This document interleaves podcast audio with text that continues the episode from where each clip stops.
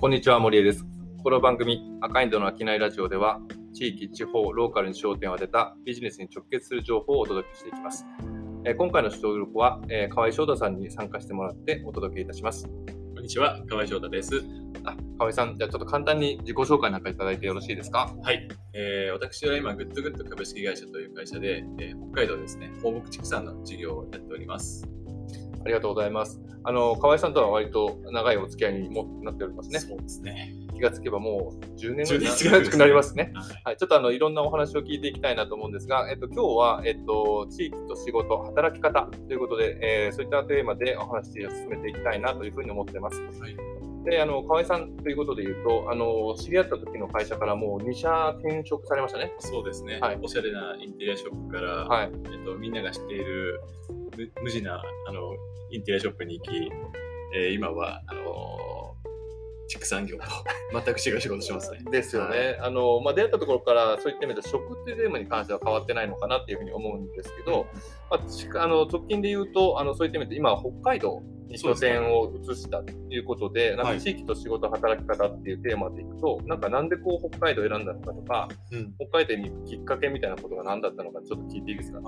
確かにね。やっぱりあの自分が料理人として仕事をしてきた上で、まあ、お客様を迎え入れたりとか、接客サービス仕事をしてきた中で、まあ、次こう地域のえー課題とか問題にあの生産者の方々を通じて感じることが多くあって、まあ、それらを今度あの商品としてですね、いろんな開発をした上で解決できることがないかと思った結果、自分が生産者になるしかないなというところに、まあ、ダイジェストで伝えるとそういう感じのタイミングであの転職したって感じになるんですけど、はい、はい。ただまあ実際に、あのー北海道という場所を選んだ理由っていうのは、まあ、父が帯広、母が釧路だったというところもありますし、まあ、うちの会社の事業自体がですね、もともと阿蘇で500ヘクタールの敷地であの放牧畜産をしてたんですけど、あまりにも遠くすぎて、うんあのお客さんが来れないと。うんなるほど。まあ、なので、空港からあの30分ぐらいで、30分圏内であお客さん来れるような牧場どこかなってなった時に、あの北海道の厚真町という場所が、あの注目されたというところですね。なるほど。だから今、新千歳から30分新千歳が30分です。ですよね。はい。そういう意味だと割となんかあの、まあ、地域と言いつつも、まあ、本当に、まあ、新千歳、札幌、大きな土地の近くにある、えっと、割とそういった、なんていうんですかね、えっと、農地うん。を開拓して今、なんか、そういなんですかね、放牧を始めてられるということなんですけど、うんまあ、なんかそのや野望というか、うんそういった意味だと、なんかこれまでだと食に関わってきた、料理を作ってきた、で、まあ、商品を地域の人を作ってきた、で、生産者にた、まあ、たどり着いたっていうお話かなと思うんですけど、なんかあの、そこの場所で、うんなんかこう、成し遂げたいことみたいなのがあって、クリアにこうあって移住したんですよね。そうですね。なんかあのー実際にじゃあ、その気仙沼で仕事してました。じゃあ気仙沼に行ってみると、まあ、マグロとかサンマが取れなくなりました。で、富山行ってみると、まあ、ブリが取れなくなってる。で、まあ、山形に行くと、まあ、海がめちゃめちゃ綺麗になってる。みたいな、こう、現場を見ていって、まあ、環境問題とかってよくね、最近取り沙汰されてますけどそういうのをリアルに体感したときに、うん。それこそ北海道でブリが取れるようになっちゃったりとかしてるっていうのも見て、うん。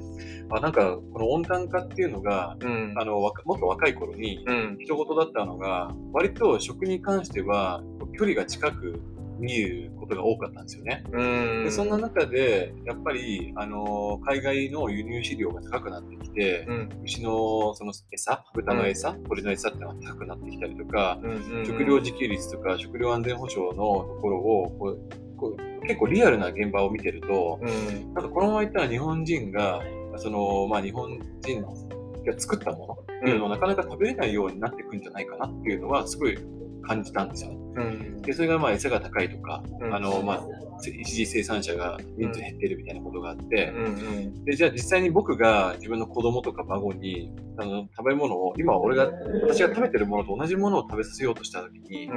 それってなかなか難しくなるんじゃないかなって結構本気で考えたんですよ。なるほどね。はいはいはいで、はい。そうなった時に、うん。じいちゃん、あんたのおかげで、この世の中100年後も、まだまともな食生活残ってるよ、食文化残ってるよっていうのを、うん。なんかやっていきたいなって思った時に、うん。そのうちの代表の野宮っていうのに出会って、うん野宮がその牧場を2125年にオープンしたいって話を聞いて、うん。これや、100年構想。100年構想や。想。なるほど。で、その中で、じゃうんあまあ、そのスローフードのね、まあ、うんともさんも、あの、いろいろ紹介してくれましたけど、スローフードの人と話してると、うん。えっと、まあ、ちょっと早いよと。うんうん。あの食文化っていうのは3世代じゃなくて5世代だからうん100年じゃできない、なるほど。50年200年かかるよっていう話を聞いた時に、うん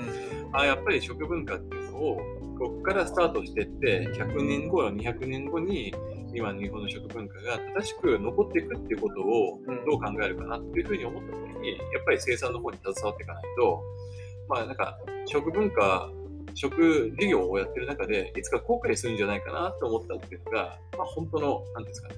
うん真な部分かなと思いますね。なんか本当になんかいろいろ時々お話しさせていただいてたんですけど、今日みたいになんか結構本当にシーンをついた話ってちゃんと聞いたの初めてかなみたいなところは若干ありますね。ね。うん、いやなんか本当にそういった意味でなんか僕らもあの赤インドという会社で言うと、まあ、食ということにこだわってないんですけど、まあ、本当に今ある価値あるものを次の世代に届けていきたいっていう気持ちで、まあ、仕事をしてるっていうところはすごく共通だし、まあ、それがあの常にこうお友達たる関係性を生んでいるのかななんて勝手に思ったりもしますね。まあ、本当にまあ神戸だと、本当に食と神戸っていう活動を我々も立ち上げて、まあ、本当にそういった意味だと僕たちは主催者というよりかはサポーターに近い形でお仕事させていただいてるんですけど、なんかそういった意味だと主催者になるっていうことの、なんていうかこう、決心というか、えーっていうのはすごいな、本当に僕よりも全然年下ですけど、すごくリスペクトするなというふうにいつも思ってますね。ありがとうございます。うん、ですね。えっと、今日、えっと、こんなえー感じでお話ししていきたいなと思ってるんですが、まだまだ話したいないなと思っております。えーこの回、2回、3回とちょっと続けていきたいと思いますので、えー今日はここまでというふうにしたいと思います。えー今回の商いラジオ、いかがだったでしょうか、えーこの番組では地域、地方、えーローカルをフォーカス当てたビジネスに直結する情報をお届けしています。えまた、え当番組では SNS を通じて皆様からのご意見、ご感想どもお待ちしています。えーぜひ、ハッシュタグ、えー、あきないラジオをつけてコメントしてください。えーそして、赤インドのことが気になった人は、ぜひ、神戸赤インドと、えー検索して、えー弊社のホームページもご覧ください。それではまた、えー赤インドの商いラジオ、次回の配信でお会いしましょう。森江でした。河合でした。